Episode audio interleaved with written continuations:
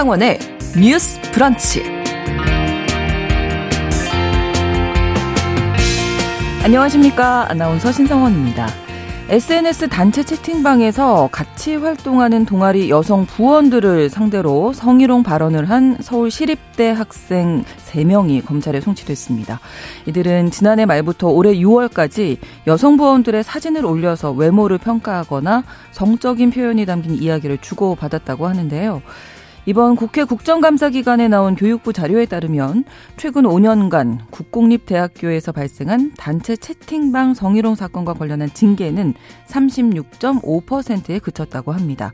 여기에 스토킹 사건에 대해서 고작 6일 근신 처분을 내리는 등 대부분 손방망이 처분에 그쳤다고 하는데요. 오늘 첫 번째 뉴스픽에서는 대학교 내에서 벌어진 단체 채팅방 성희롱 사건 들여다보면서 필요한 대책도 함께 고민해 보겠습니다.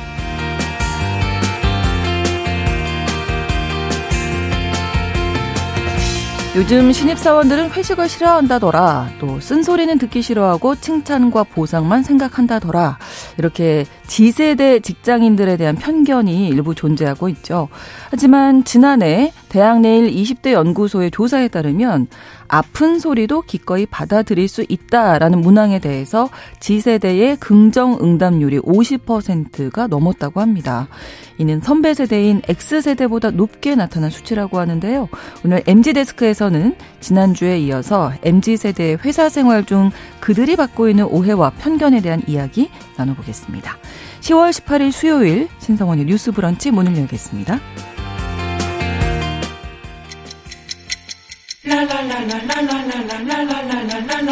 듣고 공감하고 진단합니다. 우리 사회를 바라보는 새로운 시선. 신성원의 뉴스 브런치 뉴스 픽. 뉴스 브런치 청취자 여러분과 함께 소통하며 만들어갑니다. 실시간으로 유튜브 통해서 보실 수 있고요. 여러분의 의견도 기다리고 있습니다. 짧은 문자 50원, 긴 문자 100원이 드는 샵 9730, 우물정 9730번 누르시고 의견 보내실 수 있고요. 또 라디오와 콩 앱으로도 많이 참여해 주시기 바랍니다. 수요일에 뉴스픽 시작합니다. 오늘 시사인 임지영 기자 나오셨고요. 그리고 오랜만에 강전혜 변호사 나오셨습니다. 네. 어서 오세요. 네, 안녕하세요. 한 달 만에 뵙겠습니다. 네. 강전혜 변호사입니다. 네, 임지영 기자님. 네, 안녕하세요. 네, 정말 오랜만에 어디 네. 잘 다녀오셨 네, 추석을 전후로 해서 좀 예, 집안에 일이 많아가지고 예, 예. 오히려 아. 추석 당일에 있었던 특집 방송만 나오고 본 방송을 못 나왔습니다. 앞으로 도 열심히 하겠습니다. 네, 네 부탁 잘 쉬고 오셨으니까 또 네. 잘 부탁드리고요. 자 오늘 첫 번째 뉴스픽이 대학 내 단체 채팅방에서 벌어진 성희롱 사건에 대해서 이야기 나눠볼 텐데 일단 이 최근 서울시립대 재학생들을 불구속 송치했다는 소식인데 채팅방에서 여성 부원들을 성희롱했다는 얘기인데 임지영 기자님 좀 정리해 주실까요? 네, 지난 8월 8월이었습니다. 네. 그 서울시립대 스포츠 동아리가 있는데 여기 네. 소속 회원 3명이 같은 동아리 소속 남학생 3명을 명예훼손과 모욕 혐의 등으로 고소했다는 소식이 전해졌거든요. 네. 아, 이 남학생 3 명은 작년 12월부터 올해 6월까지 이 동아리 단체 채팅방에서 다른 부원을 상대로 다수의 성희롱성 발언을 주고받은 것으로 확인이 됐고요. 네. 그래서 서울 동대문 경찰서가 10대 어, 재학생 3명에게 모욕 혐의 등을 적용해서 검찰에 음. 불구속 송치한 사건입니다. 네. 채팅방에서 어떤 얘기를, 어떤 발언이 나왔을까요? 네, 7월에 피해자들이 그 대학생 익명 커뮤니티 에브리타임 있어요. 네. 거기에 올린 게시물을 보니까 아, 이 피해자들의 사진을 일단 무단으로 캡처를 해서 공유를 하고 어. 성희롱적인 언행을 한 거죠. 네. 외모 평가하거나 성희롱성 발언이 줄을 이뤘는데요. 어, 실명 언급하면서 뭐 지 골반 좋은 거 이용한다니까 어. 또그 누구 네가 처리 좀 해 이런 것들이 이렇게 맥락상 성관계나 음. 성적인 표현 연상되는 아, 그런 네, 표현들이었고요. 네. 어, 채팅방 인원이 총 4명이었는데 고소당한 학생은 3명이거든요. 음. 피해자 발언에 동조하지 않은 한 명이 혐의가 없는 것으로 조사가 됐습니다. 네. 이게 이제 동아리 활동하면서 이제 만난 사람들인 거잖아요. 자주 만나고 소통도 할 텐데 사실은 이제 이렇게 대면을 하면 아무 음. 일 없는 듯이 있는데 뒤에서 이런. 얘기했다 그러면 어 너무 놀랄 것 같은데요. 그렇죠. 네. 아무래도 이런 사건 같은 경우에는 어 가해자들끼리의 뭐 단체 채팅방 같은 데에서 자기네끼리 이야기를 한 거고 네. 그 바로 앞에서 이야기를 한 거는 아니거든요. 그렇죠. 피해자의 앞에서 네.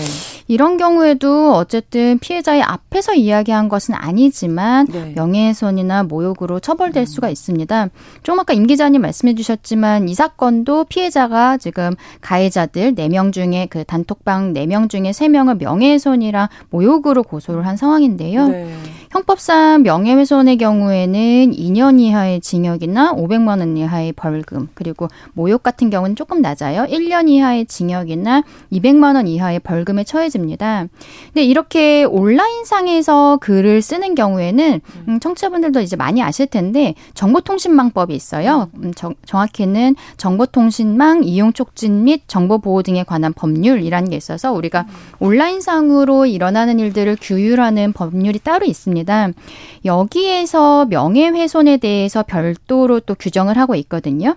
이용자는 사생활의 침해 또는 명예훼손 등 타인의 권리를 침해하는 정보를 정보통신망에 유통시켜서는 아니 된다. 이 말이 이렇게 어 44조에서 규율을 하고 있는데 정보통신망 우리가 그냥 온라인으로 쓰고 있는 모바일이든 그냥 뭐 PC를 쓰는 인터넷이든 이런데 게시판 같은데 다른 사람에 대해서 이렇게 명예훼손적인 정보라는 게 글이에요. 네. 근데 네. 그런 거를 올리면 안 된다라는 건데 여기에 처벌 규정 같은 경우에는 네. 3년 이하의 징역 또는 3천만 원 이하의 벌금입니다. 근데 아까 제가 형법상으로는 명예훼손죄가 2년 이하의 징역이나 500만 원 이하의 벌금이라고 말씀을 드렸는데요. 네. 그러니까 정보통신망법으로 그 그 기소가 되는 경우에는 처벌이 더 높아지는 거예요. 음. 이거는 아무래도 이 법이 형법에 비해서 좀 더 특별법으로서 기능을 하고 있는 것인데 이게 먼저 이제 규율이 되는 거예요. 온라인상에 쓰, 그 글을 쓰는 경우에는 네. 그럴 때는 아무래도 정보통신망 같은 경우에는 한 글 하나를 굉장히 여러 사람이 볼 수 있잖아요. 그렇죠. 그렇기 때문에 확산 가능성이라든지 음. 이런 것들이 있어서 처벌 수위가 더 높아지게 되는 겁니다. 네. 이 다, 대학 내에서 단체 채팅방 이 성희롱 사건이 뭐 처음이 아니죠. 그 예비 교사들이 양성하는 교대에서 이 비슷한 또 일들이 있어서 사회적으로 큰 파장이 일었던 기억이 나네요. 네, 2019년에 교대 단톡방 성희롱 사건이 정말 연달아서 있었는데요. 예. 기억 좀 되살려 드리자면 11월에는 청주교대 대자보가 실렸습니다. 제목이 여러분들의 단톡방은 안녕하신가요? 이거든요. 음. 그러니까 일부 남학생들이 단체 톡 방에서 성희롱을 했다는 주장이었고요. 대화 내용을 폭로하는 내용이었습니다. 문제 발언들 보면 이번 사건하고 굉장히 비슷해요. 음. 어, 특정 여아구들의 그 사진을 올려서 외모를 네. 비하하고 성적이고 여성 혐오적인 발언을 어, 내뱉었는데요. 여학생 외모 투표에 대해서도 하기도 하고 또 네. 외모 평가, 면상이 도자기 같냐 그대로 깨고 싶게 막 이런 식의 아. 발언들 이, 이게 수위가 약한 거고요. 아무튼 그런 얘기들이 있었고 또 교생 실습을 하면서 만난 초등학생을 사회 악으로 지칭을 하면서 한창 맞을 때라고 표현하기도 한 게 드러나기도 음. 했어요. 이 대화가 그한 아. 여학생이 이 방에서 나눈 대화를 알게 되면서 이제 끝났는데 어. 그때 무슨 말을 하냐면 앞으로 증거 안 남게 오프라인으로 하자 이런 대화를 나눴다고 하거든요. 사실 이번 사건에서도 그렇게 단톡방에서 얘기를 나눴다고 음. 해요. 버닝썬처럼 보안 관리 잘하자, 버닝썬처럼 되지 말자는 그런 아. 의미인 건데 아, 네. 이렇게 불법 촬영물이나 뭐 성매매 알선 네, 네. 내용과 음. 관련해서 단체 톡방에 그 이슈가 있었잖아요. 음. 아 그래서 어 그 청주교대의 경우는 검찰이 모욕죄 등의 혐의로 불구속 기소를 했고 법원이 벌금형을 내렸습니다. 음, 네. 100만 원에서 200만 원 정도 됐고요. 그리고 경인교대도 있었어요. 단체 채팅방 통해서 여학생들을 집단으로 성희롱한 정황이 드러났는데 여기서는 제가 뭔가 입에 담기 어려울 정도로 좀 네, 수위가 네. 높고요. 음. 근데 특정 여교수의 실명까지 언급하면서 어. 희롱 대상으로 대화를 나눴 나눈 것으로 확인이 됐고요. 네. 또한 남학생이 여자친구하고 싸웠다고 말을 하니까 한국 여성은 3일에 한 번씩 때려야 한 때려야 말을 듣는다는 의미인 3일 한 이렇게 말하는 대, 이렇게 대답하는 음. 내용도 포함됐다고 합니다. 네. 그리고 재학생도 있지만 사실 졸업생도 있어서요. 음. 이미 교사로 활동 중인 학생들도 음. 있었던 어, 거죠. 네. 그리고 저, 가장 많이 기억하시는 사건은 아마 서울교대 그렇죠. 사건일 거예요. 네, 네. 3월에 국어교육과 재학생 92명이 대자보를 붙였는데요. 이게 남자 재학생 또 남자 졸업생이 남자 대면식을 갖는다고 해요. 그런 행사가 있는데 네. 재학생들이 새내기 여학생들의 사진과 개인 정보를 담긴 신입생 소개 자료를 만들었다고 합니다. 그래서 졸업생들한테 전달하고 아, 네. 이 여학생들의 외모 등에 대해서 졸업생들이 평가를 하고 스케치북에 등수를 매기고 막 이런 활동을 했다는 거예요. 그 다음에 또 문제인 것이 현직 교사인 졸업생이 초등학교 네. 여학생을 성적 대상화하는 그런 발언까지 음. 한 사실이 드러났거든요. 그래서 이제 채팅방 내용이 문제가 되니까 남학생들끼리 증거가 없는데 뭘 해명하라는 하라는 거지 이런 식의 대화를 나눈 정황도 드러나기도 했고요.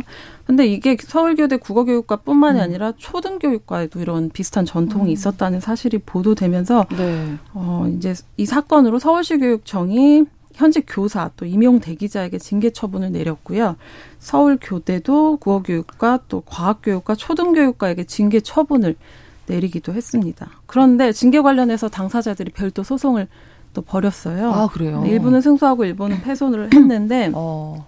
승소한 내용 보면 아까 전에 제가 말씀드렸잖아요. 그 초등학생 대상 성희롱성 네, 네, 네. 어, 이거 너무 충격적인데. 네, 그걸로 징계를 받았는데 교육감 대상으로 불복 소송을 벌였어요. 근데 재판부는 이제 패소 원고 패소 결정을 했고요.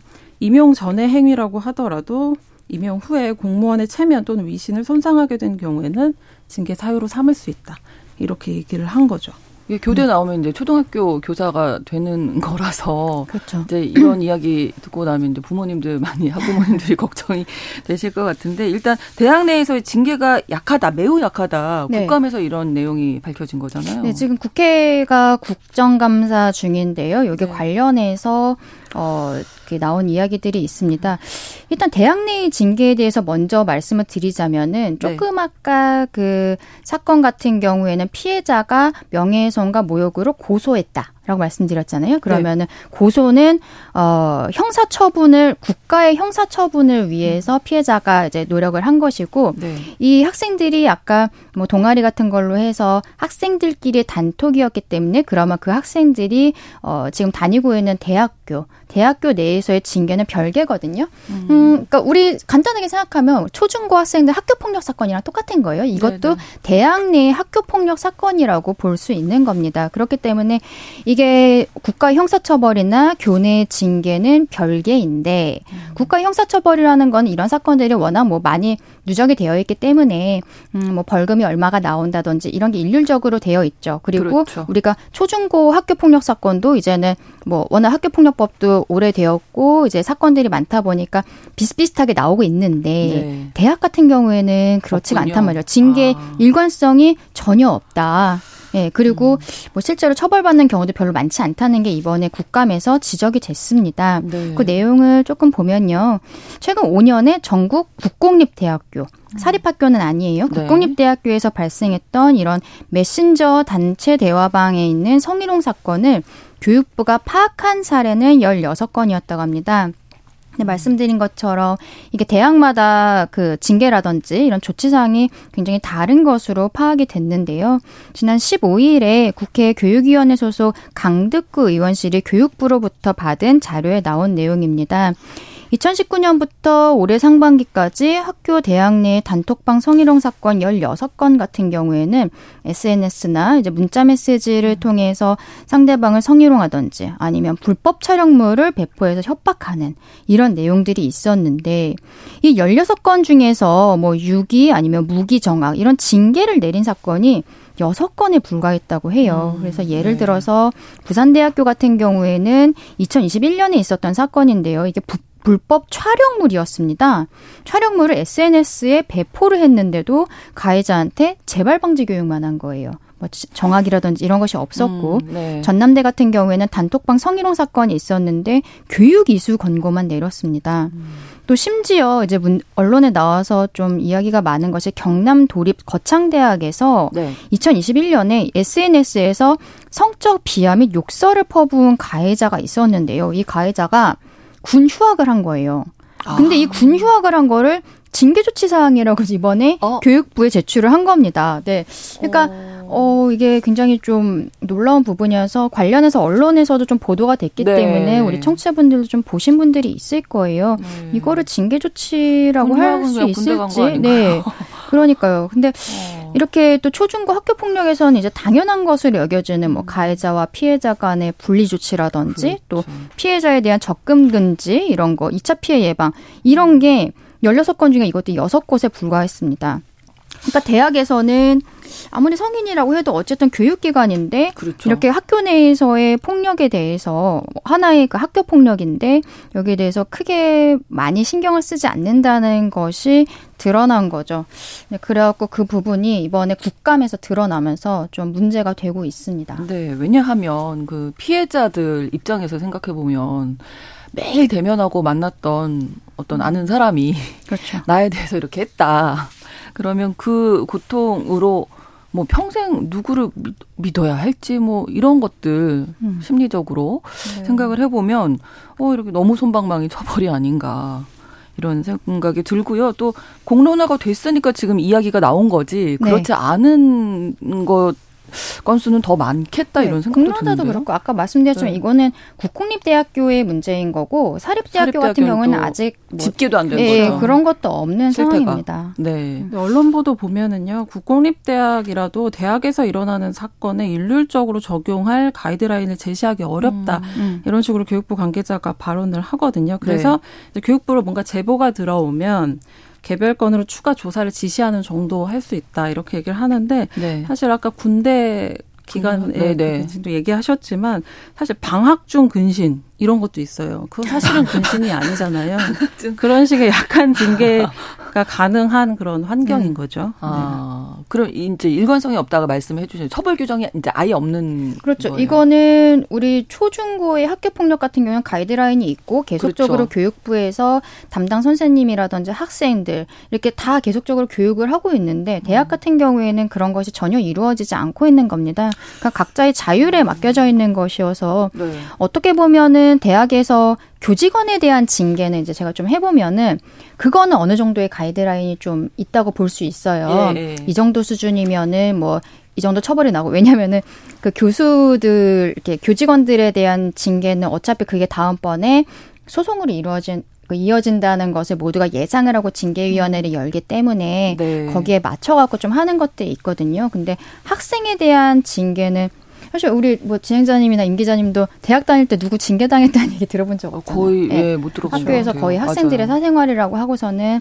두고 있는데 이게 문제는 이번 사건과처럼 형사적으로 처벌이 되고 있는 이런 것에서도 학교가 너무 손을 놓고 있는 것이 아니냐. 음. 예, 그 부분을 지금 지적하고 있다고 보시면 좋을 것 같습니다. 대학 자율이라고 하면 대학 자율이기 때문에 대학이 스스로 권한을 조금 가지는 그렇죠. 경우도 있거든요. 뭐, 뭐 미국 음. 같은 경우에 뭐 하버드 대학에서는 입학 예정 상태에서 SNS에 뭐 인종차별이나 성차별적 음. 발언을 음. 올린 게 확인이 돼서 입학이 취소된 그런 아. 사례도 있었다고 하더라고요. 네. 네. 그러니까 요즘에 뭐 SNS 단체방, 단톡방 워낙 많잖아요. 뭐 초등학생부터 스마트폰을 갖고 음. 다니는 그런 시대가 됐는데 이 부분에 대한 교육도 좀 잘 이루어져야 될 것 같고 그렇죠. 징계 부분도 가이드라인이 꼭 자체적으로 마련을 하던 좀 필요할 것 같은데요, 네. 이제는. 이게 온라인 커뮤니티 같은 경우에는 이제는 좀 사용하는 사람들이 여기에 글을 잘못 올리면 형사처벌이 될 수 있다는 의식이 좀 있어요. 예, 그거는 피해자 쪽에서 고소를 했을 때 그 IP 같은 걸 추적을 해가지고 그렇죠. 이렇게 처벌이 되는 것들을 알고 있는데, 근데 이번에 나온 사건 같은 경우에 개인적인 톡방이란 말이에요. 그래갖고 아까도 가해자들이 무슨 얘기를 했냐면, 음. 어, 우리가 문제 되면은 톡방 펑 하고, 아, 네, 우리 만나서 네. 오프라인에 우리끼리 얘기하자. 그럼 이제 휘발이 돼버리니까. 반성하는 것이 아니라 증거를 남기지 그러니까 않는다. 뭔가 잘못됐다는 걸 아는 거 아니에요? 그렇죠. 말을 했다는 건. 네. 네. 네. 근데 이렇게 개인적인 톡방의 경우에는 뭐 이렇게 의식 자체가 떨어진다는 거죠. 음. 어, 이게 범죄라는 의식도 없고 뭐 걸리지 않으면 처벌되지 않는다는 생각도 당연히 갖고 있는 거고요. 그래서 근데 이런 경우에 피해자는 아무것도 모르고 이제 같은 공간에서 있는 상황인데 어 아까도 이 피해자가 뭐 모욕 명예훼손으로 고소를 했다라고 하지만 이게 재판하고 뭐 처벌받고 그리고 이게 굉장히 오랜 기간이 걸린단 말이에요. 뭐 한두 달 안에 끝나는 그렇죠. 것이 전혀 아닙니다. 뭐 네. 반년, 1년. 만약에 뭐 가해자 쪽에서 항소를 하면 몇 년이 걸릴지 몰라요. 그 사이 졸업할 수 있겠네요. 맞아요. 네. 대학은 4년제니까요. 그리고 네. 또 아까 얘기한 것처럼 군휴학 이렇게 네, 가버릴 수도 네. 있단 말이에요. 어, 그래서 음. 여기에 있어서 좀 교내에서의 어떤 가이드라인 같은 게 음. 필요하고 교내를 넘어서 이건 이제 교육부에서 그, 각 대학에서의 그렇죠. 예, 가이드라인을 좀 만들어줘야 되지 않나 이런 생각을 하고 저는 네. 우리가 오늘은 대학생들 얘기를 하고 있지만 이게 그냥 우리 사회생활에서도 되게 만연히 있는 일이잖아요, 그렇죠. 사실은. 그렇기 네네. 때문에 네. 이 부분은 정부에서 좀 정책적으로 음. 온라인상으로 이제 뭐 단톡이라든지 이런 데에서 우리끼리 뭐 뒷얘기 이렇게 생각을 한다고 이게 간단한 것이 아니라 범죄가 될 수 있다. 이런 부분은 공익 광고라든지 네, 이런 걸 좀 해야 네. 되지 않을까. 뭐 개인적으로 그렇게 생각합니다. 우리가 이제 사회적으로 그런 사건들이 있으면서 사실 체감하고 좀 어, 습득하고 이런 부분들이 있는데 아까 2019년에 그런 사건들이 있었는데도 그때 당시에 교대 사건. 네, 교대도 네. 그런데 사실 의대도 그런 단톡방 음, 사건이 있었죠. 있어서 문제가 네네. 있었어요. 공군도 네, 근데 학습 파일이 있었잖아요. 네, 학습이 네. 안 되고 이렇게 온 것에는 사실은 저는 그 가해자가 성희롱을 멈추지 않는 이유의 가장 근본적인 거는 공감해주는 사람들이 있기 때문이라고 음. 보거든요. 음. 네. 왜뭐 이런 기사들 나올 때 가장 많은 댓글이 사실 운이 나빴다. 뭐 남자들끼리 있거나 할 때 모든 남자 남성들이 그런 건 아니지만 이런 정도 수준의 이야기를 하지 않는 경우가 어딨냐 이런 댓글들도 사실 네, 네. 많이 있거든요. 음. 사실 가해자가 정말 두려워하는 것은 또 동료 남성들 사이에서 소외받거나 비판받거나 그렇죠. 이런 부분들이거든요. 네. 그러니까 이렇게 호응해주거나 혹은 침묵하거나 이런 분들만 있다면 단톡방 성희롱은 사라지지 않을 것 같기도 하고요. 이런 사건들이 이제 밖으로 나올 때는 음. 사실 내부인들의 고발이 많이 있었거든요. 네. 그러니까 그런 차원에서 조금씩 변화가 있기는 하지만 조금 더 학습이 음. 되었으면 좋겠습니다. 음. 오늘 우리가 처음에 소개해드린 사건이 보면은 단톡방에 네 명이 있었는데 세 명을 고소했단 말이에요. 네. 한 명이 호응하지 않았다라고 했는데 아마도 이 호응하지 않은 이 분이 요 그 네 명의 방 안에서 이런 이야기가 있었다는 걸 피해자에게 알려줬을 것 같아요. 음. 근데 이제 또 이게 뭐가 문제가 있냐면 특히 이제 좀 남자들끼리는 의리 없는 사람이라고 이렇게 낙인이 아. 찍힐 수 있단 말이에요. 네, 네, 어, 그거를 네. 일단 캡처를 해서 증거로 제출, 그 검찰이라든지 법원에 증거를 제출하려면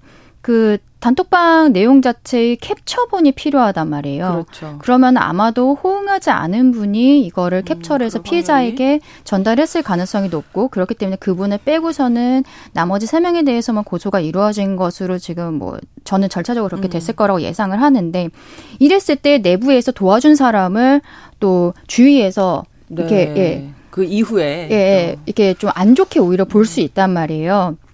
그런 것도 어 이건 정말 범죄다. 그리고 오히려 이런 거를 고발해 주는 게 용기 있는 네, 용기 네, 있는 네. 행동이라는 것에 대한 어떤 교육이라든지 뭐 공익적인 이런 것들이 필요할 것 같습니다. 그러니까 전체적으로 이런 사건들을 다루면 우리 사회에서 여성을 바라보는 인식이 음. 과연 어떠한가 그쵸. 여전히 뭐 그런 네. 좀 씁쓸한 생각이 들고요. 단톡방 사실은 매개일 뿐이라는 생각이 그렇죠. 들죠. 평소에 네. 그 화법이 뭐그 단톡방에서 나왔던 얘기처럼 대면에서 네. 또 얼마나 얘기를 많이 할까 네. 뭐 이런 생각도 들고 아무튼 좀 가이드라인 처벌을 좀 강화할 수 있는 대학 내에서든 교육부 차원에서든 그런 점들이 좀 필요하다는 그런 생각이 들고 좀 근절될 수 있겠습니까 두 분은 어떻게 보시는지 사실은 뭐 쉽지 않을 거라 생각해요. 우리가 SNS의 네. 대표라고 생각하는 그 페이스북도 사실은 그 face가 실제 여성 얼굴의 face를 가지고서 만든 사이트였잖아요. 음. 네, 그런 것들이 있기 때문에 이거 꼭 한국만의 문제는 아니고 네, 네. 예, 그렇다고 생각을 하지만 우리가 이게 범죄가 된다는 부분에 대해서 그렇죠. 계속적으로 교육이 필요하다 그런 생각입니다. 네. 근데 또 이게 SNS이기 때문에 우리가 평소에 그냥 대화 나누는 수준하고는 또 다른 게 다르죠. 네, 이제 가해자들은 금방 휘발되는 말처럼 평소 그냥 나누는 말처럼 하지만 피해자 처지에서는 사실은 이 여기에 소속된 사람들이 언제든지 지난 대화를 다시 볼 수 있고 아까 그 캡처된 그렇죠. 거 말씀드렸는데 음. 네, 네. 누구나 쉽게 복사해서 전송하거나 캡처한 그렇죠. 거를 퍼뜨릴 수 있는 그런 환경이기 때문에 굉장히 위험한 음. 거거든요. 그리고 단톡방 성희롱 대부분은 다른 디지털 성범죄하고도 사실은 그렇죠. 연관되어 있거나 예비한 음. 단계의 어떤 사건으로 보여질 수 있기 때문에 불법 촬영물이 들어가면 이제 네. 심각해지는 거죠. 문제가 더. 자, 이 문제 여기까지 다루도록 하고요. 잠시 후 뉴스픽 두 번째 시간에는 아이에게 양육비를 주지 않은 부모들에 대한 이야기 또 나눠보도록 하겠습니다. 뉴스 브러치 1부 마치고 2부에서 뉴스픽 이어가고요. 11시 30분부터 일부 지역에서 해당 지역 방송 보내드리겠습니다.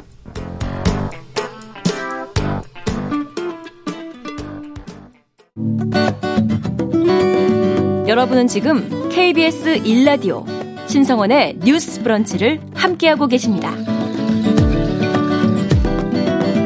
두 번째 뉴스픽입니다. 아이의 아빠가 양육비를 주지 않아서 SNS에 신상 공개를 해서 고소를 당한 여성이 무혐의 처분을 받았군요. 이 이야기 좀 해주시죠, 임지영 기자님. 아, 네. 11년에 걸쳐서 4천여만 원의 아, 양육비를 주지 와. 않고 잠적한 친부의 신상을 사회관계망 서비스에 올려서 네. 명예훼손으로 고소당한 여성이 있어요. 이 아무개 씨인데요.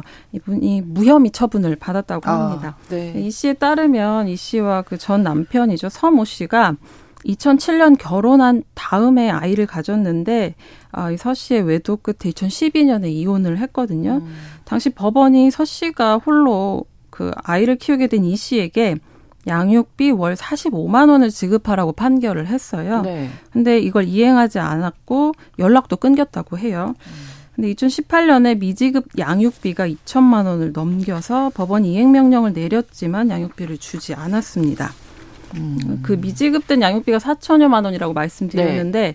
어, 이 친모인 이 씨는 서 씨 행방을 찾기 위해서 굉장히 노력을 했어요. 아. 법원에 감치 명령을 일단 청구를 했어요. 네. 감치 명령은 재판부가 직권으로 구속시키는 제재 조치거든요. 어, 그런데 법원이 그 기각을 했습니다. 이유는 그 친부인 서 씨가 우편을 받지 않아서 감치 등의 제재를 받을 수 있다는 사실을 전달받지 못했다 이거 하고요. 음. 또 일부라도 양육비를 지급했다 이 이유로 기각을 했다고 합니다.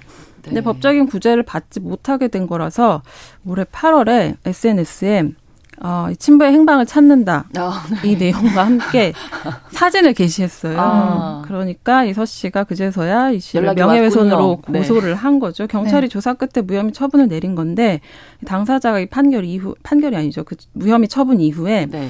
벌금형을 각오하고 게시물을 올렸는데 음. 무혐의 처분을 받게 돼서 정말 다행이라고 그런 소감을 남기기도 했어요. 네, 네. 음. 그러니까 연락을 아무리 이런저런 다양한 방법을 네, 써서 연락이 안 되다가 신상 공개하니까 바로 그러니까요. 이제 명예훼손으로 네.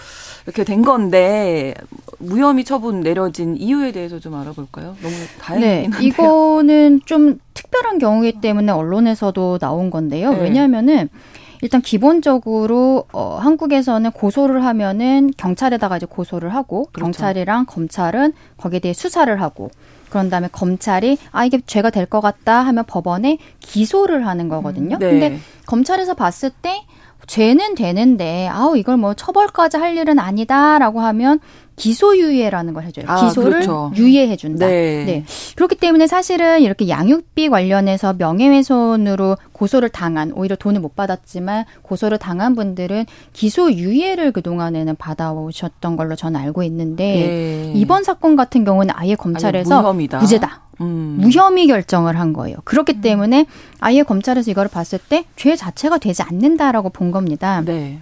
이거 조금 어려운 얘기인데 어 범죄라는 게 명예훼손죄 이런 게 성립이 되려면 네. 일단은 이 범죄가 법 조문에 해당이 돼야 돼요. 그 구성 요건이라고 표현을 하거든요. 음. 범죄 그 구성 요건이 해당성이 있어야 되고 그리고 위법성 조각 사유가 없어야 됩니다. 이게 어떤 거냐면 정당방위, 정당방위 같은 거잖아요. 네, 그렇죠. 정당방위 네네네. 같은 게 아니어야 음. 되고 그리고 마지막으로 본인이 책임을 질 수 있는 사건이어야 돼요. 그렇죠. 근데 요 사건 같은 경우에는 뭐 지금 검찰에서 무혐의에 대한 의견서 자체가 뭐 저 언론에 보도가 된 것은 아니지만 네. 제 생각에 명예훼손의 구성 요건 자체는 어느 정도 있지 않았을까 법 조문에는 해당이 됐을 것 같아요. 왜냐하면 그 전에 했었던 다른 분들은 벌금형을 받거나 아니면 네. 기소유예를 받았었단 말이에요. 비슷한 음. 사건들이. 그렇죠. 그리고 정당방위 같은 건 아니었으니까 아마도 이거는 어 이 지금 뭐 가해자로 지목되어 있었던 양육비를 못 받은 엄마가 네. 책임질 수 없는 사유다. 음. 이렇게 검찰에서 본 것이 아닌가라고 생각을 합니다. 저는 네. 음, 그 말은 뭐냐면 이 양육비를 받지 못했을 때 우리가 늘 하는 얘기가 이거는 아이의 생존권이 걸린 그렇죠. 상황이라는 거잖아요. 네, 엄마 네. 자체가 아니라 네. 아이의 생존권이 걸렸기 때문에 엄마가 이거를 도저히 어떻게 할 수가 없기 때문에 마지막 수단으로서 한 것이면은 책임질 수 있는 것이 아니다라고 생각을 해서 음. 무혐의를 한 것이 아닐까라고 생각을 해요. 네. 또왜 그렇게 생각을 하냐면 이 사건이 어 한 월 45만 원 정도의 양육비를 받는 것으로 이렇게 예전에 이혼할 때 결정이 되어 있었다고 했잖아요. 45만 원 정도의 수준이라면 은 어 넉넉한 예, 넉넉한 집은 아니었다는 그렇죠. 겁니다. 예, 그게 금액이 그 가정 서울 가정법원에서 나와 있는 양육비 산정 기준표라는 게 있어요. 그거 이제 우리 온라인 들어가면 누구나 볼 수 있는데요. 네. 거기에서 봤을 때 45만 원이란 것은 사실은 조금 시간이 지나긴 했지만 큰 금액은 아니고 음. 경제적으로 넉넉한 집은 아니었다는 겁니다. 그렇다면은 엄마도 넉넉하지 않았을 음. 거죠. 45만 원을 주기로 했던 아빠뿐만이 아니라 네. 그래서 이거를 아마 책임지게 할 수 없다. 네, 이거 유죄까지 가게 하기 어렵다라고 아. 검찰에서 본 것이 아닐까라고 그렇게 생각이 듭니다. 앞으로 좀 그런 영향이 있을까요? 그동안은 기소유예 많이 나오고 뭐 벌금형도 있었다고 하는데 명예훼손 이 사건이 언론에 나올 정도면 얼마나 특이한 케이스겠어요. 남들은 아. 다 유죄 받았다는 거죠.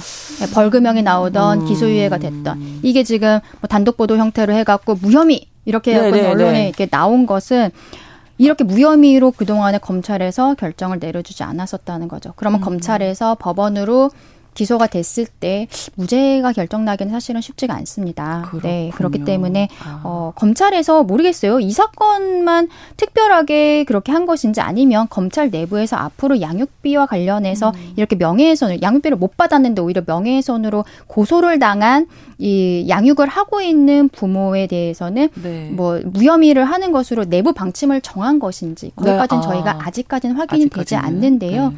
만약에 그렇다면은 내부 방침이 정해져 있었던 거라면 검찰에서 제 생각에는 발표를 할 것 같거든요. 아. 그런 얘기는 지금까지 우리 들어본 적이 없잖아요. 그러니까 그렇죠. 이 사건이 좀 음. 특이한 케이스가 아니었나라는 음. 생각이 좀 듭니다. 네, 저희가 또 계속해서 좀 알아보도록 하고요. 음. 그 양육비 이행법이라는 게 지금 있잖아요. 네. 그래서 양육비를 주지 않는 부모에게 처벌이 가능한데 이게 또 그렇게 쉽지 않다면서요. 그렇죠. 일단은 이혼하면서 양육비 이 집은 이제 월 45만 원 받기로 했는데 그렇게 네. 결정이 됐어요. 근데 안 줘요. 그럴 때 그거를 집행을 하려면 주지 네. 않는 부모의 재산에서 가져오려면 일단은 법원에다가 이행명령 신청이라는 걸 해야 됩니다. 네. 돈을 네. 줘라. 주는 게 음. 이행이거든요. 그렇죠. 이행명령 신청은 뭐 나오는 거죠. 이제 당연히 이제 이미 이전에 양육비 얼마 주기로 결정이 되어 있었으니까. 네. 근데 이행 명령을 받고 그 다음에 또뭐 3개월 정도 예, 안 주면 그때 감치 명령 신청을 하고 네. 또 감치 명령을 해 갖고는 또 안 줬다. 그러면 네. 1년이 지나야 이제 형사 고소가 가능한 이런 좀 이렇게 아. 단계가 여러 개가 있는데 최소 문제는 1년 이상은 걸리네요. 네, 그러면. 문제는 이게 돈이 계속 들어간단 말이에요. 아무래도 그렇죠. 법원에다가 되니까. 소송을 음. 하고 또 이제 고소를 아. 하고 이런 걸 하려면 변호사 비용도 계속 들어가고 이 힘든 상황이잖아요. 그래서 그것 때문에 정부에서 이렇게 양육비 네. 안 주는 집들이 많으니까 양육비 이행 관리원이라는 거를 아예 만들었어요. 정부 음. 기관으로. 근데 이제 그거는 서울에 있어서 지역에 있는 데들은 다 양육비 이행 관련까지 오기가 힘드니까 각 지역에 다 법률구조공단이 있습니다. 네. 법률구조공단에서 지방에서 그 양육비 이행 관련의 업무를 위탁받아서 하고 있는 형태거든요. 그래도 어쨌든 이 지금 당장 돈이 없는데 양육비를 못 받고 있는데 여기에 소송을 진행을 하고 감치 명령 그리고 그 다음에 뭐 구속시키고 법에는 음. 이제 구속까지 가능하다고 되어 있지만 너무 지난한 거죠. 너무 그렇죠. 오래 걸리는 거예요. 그렇죠. 네. 그리고 아까 이번 사건도 그 뭐가 있었냐면은 송달이 되지 않았기 때문에 네, 뭐 감치도 뭐 처음에 안 되고 네, 그게 엄청 네. 걸리는 것 같아요. 이게 양육비 이행 관련해서 굉장히 많은 권한들을 갖고 있는데 네. 돈을 주지 않는 일반 부모가 어디 갔는지 알 수가 없잖아요. 이혼하고서 연락이 안 되면 그때 양육비 이행 관련이 이분의 지금 살고 있는 주소라든지 그리고 뭐 건강보험 음. 만약에 직장인이라면 건강보험 가입 내역이라든지 이런 거를 확인을 해서 이 사람의 현재 주소를 확인을 할 수 있습니다. 양육 비 이행 관리원이. 네. 그런데 그냥 뭐 개인 사업을 한다든지 음. 뭐 이렇게 하면은 실질적으로 찾을 수가 없는 거예요. 그래서 지금 이번 사건 이 집도 송달 자체가 안 됐던 거죠. 송달이 안 되면은요, 이거는 네. 소송이라든지 이런 고소라는 거는 전혀 진행이 되지가 음, 않습니다. 양육비를 주지 않는 부모가 굉장히 많다고 저희도 이제 뉴스에서 많이 보게 됐는데 지금 말씀해주신 양육비 이행법 이 절차를 좀 간소화할 필요성에 대해서 임정 기자님 끝으로 좀 마무리. 어, 어쨌든 그래도 양육비 이행법이 수차례 개정이 됐고 네. 그 결과에 결과적으로 양육비 채무자에 대해서 운전면허 정지, 출국 금지, 명단 공개 같은 음. 행정 제재 조치 가 들어가게 음. 됐거든요. 음. 또 네. 징역 1년 이하 또는 벌금 1천만 원 이하의 형사 처벌이 가능해졌어요. 네. 그런데 그럼에도 불구하고 뭐 여가부 발표에 따르면 양육비 이행법 개정 이후에도 네. 어, 제재 조치된 양육비 미지급자가 어, 2021년부터 2023년 8월까지 총 770여 명이거든요. 음. 그러, 그렇게 제재 조치를 받고도 양육비를 지급하지 않은 경우가 91% 네. 수준이에요. 그러니까 한 번 안 준, 안 주려고 마음을 먹었으면 다시 받기가 너무 어려운 거죠. 그렇게 음. 개정이 별다른 효과로 이어지지를 못하니까 그러네요. 국회에서 처벌 수위를 높일 수 있도록 법안을 다시 손질을 하고 음. 있거든요. 음. 지금 현재는 감치 명령 받고 1년 뒤에나 형사 고소를 할 수 있는데 네. 이행 명령 후 3개월 이내에 그 밀린 양육 양육비를 안 주면 형사고소가 가능한 법안 음. 같은 거에 대해서 도 논의가 되고 있습니다. 네. 자, 빨리 좀 이행 절차 간소화가 좀 필요하다. 여기까지 저희가 듣도록 하겠습니다. 수요일에 뉴스픽 시사인 임지영 기자, 강전혜 변호사 두 분과 함께 말씀 나눴습니다. 오늘 고맙습니다. 네, 감사합니다. 감사합니다. 신성원의 뉴스 브런치는 여러분과 함께합니다. 짧은 문자 50원, 긴 문자 100원이들은 9730. 무료인 콩앱과 일라디오 유튜브를 통해 참여해 주세요.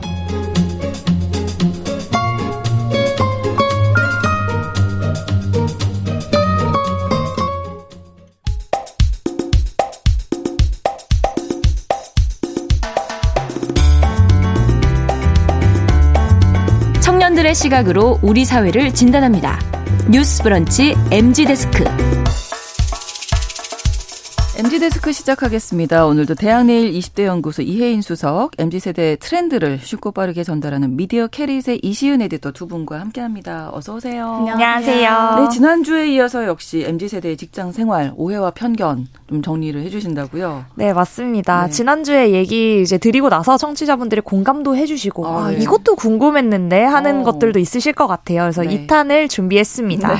네, 지난번처럼 오해에 대한 지점들도 이야기해보고 또 Z세대를 저희가 직접 캐릿 자문단으로 인터뷰를 해봤어요. 네. 그래서 정말 왜 그랬는지, 그러면 음. 어떻게 해주면 좋겠는지 이런 것까지 같이 이야기를 나눠보려고 하니까요. 기대 네. 많이 부탁드립니다. 네, 뭐 업무 시간에 무알콜 맥주 네. 뭐 마시는 거 뭐 이런 생각나요. 왜요? 그리고 삼요 네. 제가요 이걸요 왜요 음. 약간 좀 오해가 있었다 음. 이런 말씀 해주셨는데 오늘은 또 어떤 얘기 해볼까요? 네, 첫 번째는 바로 사이드 프로젝트 하느라 본업에 소홀한 걸 당연시 여긴다라는 오. 해에 대해서 이야기해보고자. 아, 이게 오해인 거죠? 네네네. 사이드 프로젝트는 이제 업무 외 적인 일이겠네요. 맞아요. 그러면? 부업으로 이제 뭔가 한다, 겸업한다라는 아. 내용으로도 조금 익숙하실 것 같아요. 네. 사실 사이드 프로젝트가 요즘 후배들의 관심사라는 점은 오해라기보다는 사실에 가깝긴 합니다. 음. 사이드 프로젝트 언급량이 저희가 빅데이터 플랫폼 루시를 통해서 확인해 봤는데요. 2019년 2,000건의 달하던 이야기들이 네. 2022년 작년에는 무려 14,000여 건을 음. 돌파하면서 음. 이제 한 8배 이상 상승을 했거든요. 사실 거창한 게 아니더라도 요즘 매체가 발달하면서 뭐 내 일상 브이로그로 찍어서 올린다거나 뭔가 이런 거 자체가 이제 또 하나의 수익원이 되기도 하잖아요. 그리고 고등학생들도 뭐 자기 브랜드 만들어서 창업한다라는 네. 이야기들 많이 이제 아시니까 모르시는 이야기는 아닐 것 같아요. 근데 이제 포인트는 어디서 일어나냐면 이런 트렌디한 후배가 네. 주말 주말에 업무에 사이드 프로젝트를 한 거죠. 주말은 아, 쉬는 예, 예. 날이니까. 그럴 수 있죠. 네. 근데 월요일에 와서 피곤해. 피곤해한다. 어, 어, 네. 이러면 선배 입장에서는 업무를 네. 소홀히 여긴다. 이제 음. 본업이 더 중요한 거 아니냐. 주객 전도됐다라고 이야기하기가 쉬울 것 같아요.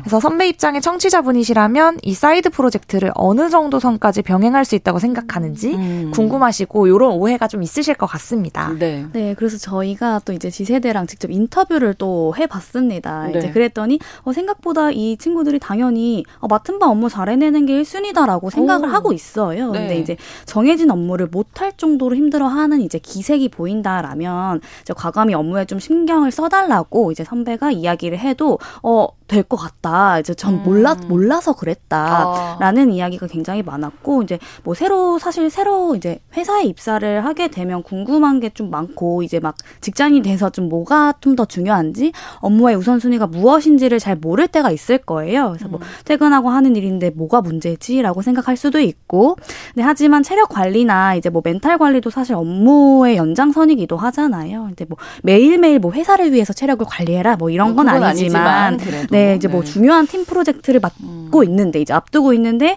어, 나 할 일이 있어서 좀 먼저 퇴근해 봐야 될 것 같다라고 이야기를 하거나 아니면 아까 말씀 주신 것처럼 뭐 밤을 새고 와 가지고 이제 회사에 온 경우에는 사실 업무에 영향을 미칠 수밖에 없거든요. 네. 그렇죠. 네. 이때 이제 제동을 좀 걸어줄 선배의 역할이 필요하다라는 걸 이제 인정 을 하고 있고요. 이제 네. 실제 인터뷰를 해보니까 뭐 선배가 요즘에 뭐 좀 업무에 좀 집중을 잘 못하는 것 같은데 혹시 무슨 일 있냐 힘든 일 있냐 이렇게 물어봤을 때 어 좀 뭔가 잘못됐다. 아 주객이 전도가 됐구나라고 이제 느꼈던 이제 친구도 있었습니다. 몰라서 그랬다는 게 좀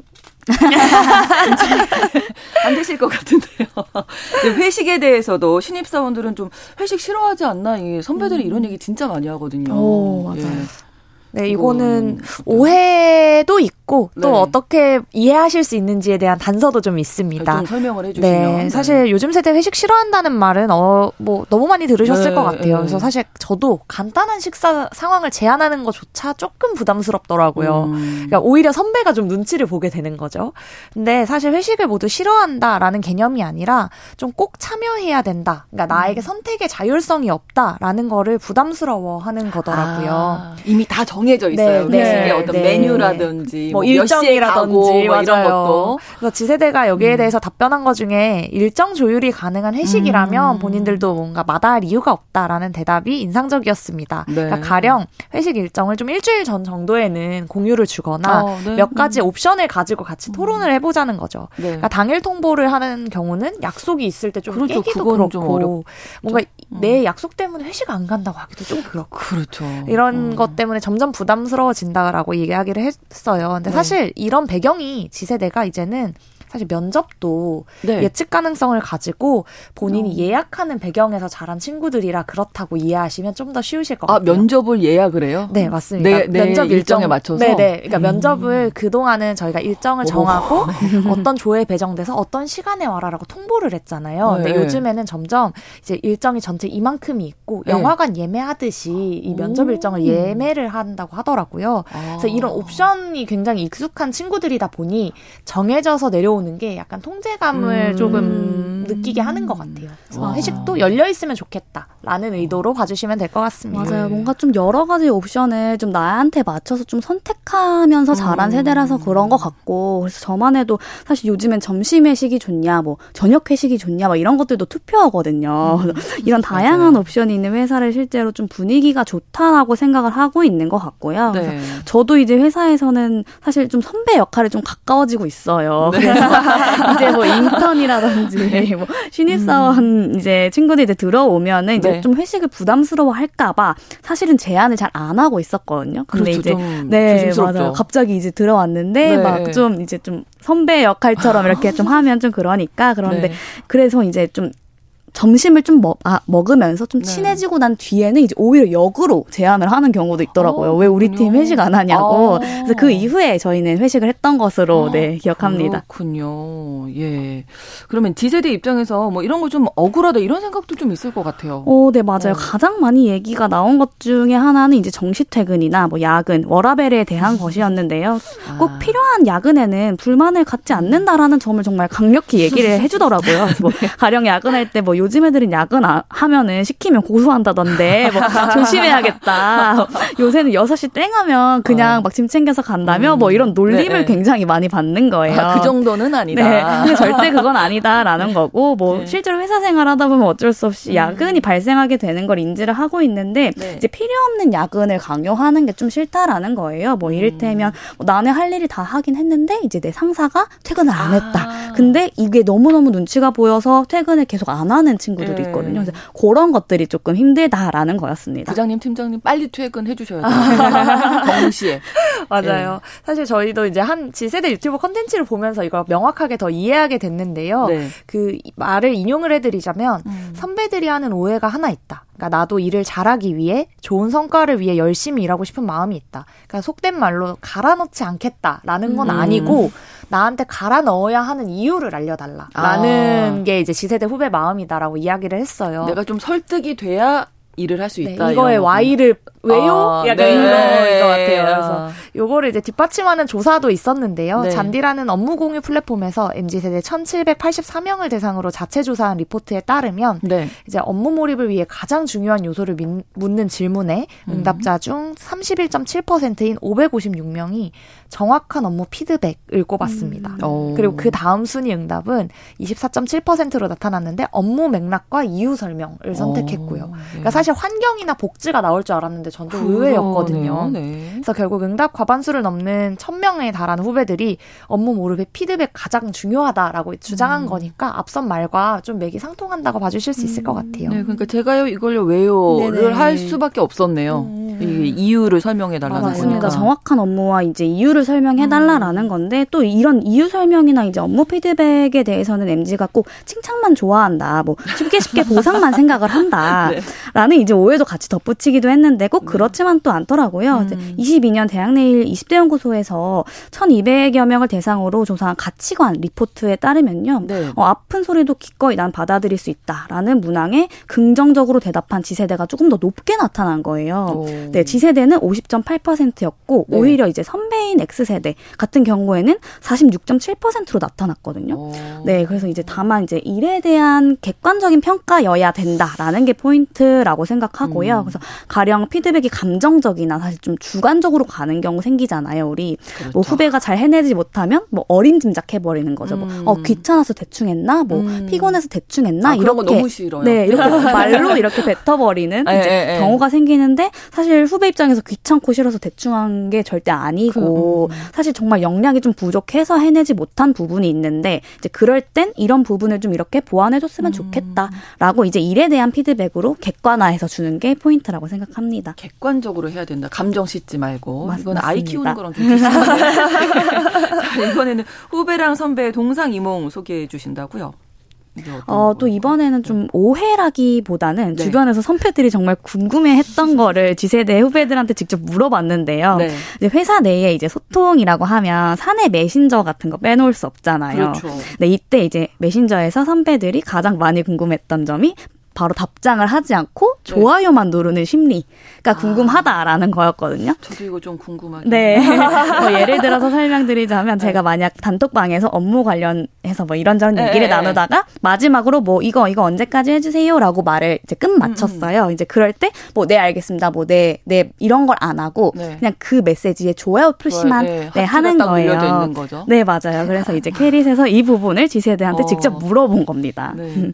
저는 그게 있는지도 몰랐. 몰랐거든요. 아, 좋아요 네. 누르는 게 있는지도 몰랐는데 업그레이드가 됐어요. 요즘에 톡에도 네, 네, 맞아요. 네, 그래서 왜 그렇게 하는 거냐 이렇게 음. 물어봤더니 이제 첫 번째 대답이 굉장히 의외였는데 네. 대답하기가 싫어서가 아니고 이제 굉장히 많이 뭐 이제 참여를 한 경우에 뭐 30명, 40명이 여러 명이서 막 네, 네를 너무 많이 하면 단체, 단체방이 도배가 아, 될수 있잖아요. 네 네네네네로. 네, 맞습니다. 아. 그게 이제 좀 걱정이 된다라는 입장이었는데 아. 이제 위에서 했던 말에 대한 대답을 찾기가 좀 힘들어질까 봐. 아, 우리 그때 무슨 얘기 나눴더라? 뭐 이런 음. 것들을 후배한테 물어보는 경우가 굉장히 많거든요. 그래서 그렇구나. 그럴 때 이제 막 찾으려고 위로 올라가야 하기 때문에 이제 그게 어. 조금 비효율적이라고 느껴진다라는 아. 거였어요. 그래서 충분히 이제 좋아요로는 대답 을 했다라고 네. 생각하는 거죠. 네, 거기 하트니까. 네, 네 맞아요. 또 다른 대답은 이제 내가 이걸 뒤늦게 확인한 경우. 야, 아, 네, 바로 그렇죠. 확인하면 네를 하는 게 어렵지 않은데 그렇죠. 뒤늦게 울리는 알림을 드, 이렇게 하는 게 부담스럽다라는 입장이었습니다. 음. 대화 실시간일 때야 뭐 네, 알겠습니다. 확인했습니다. 뭐뭐 뭐 이렇게 할까요?라는 게 어렵지 않지만 네. 다른 업무를 하다가 늦게 받거나 뭐 음. 뭐 회의에 참여했다가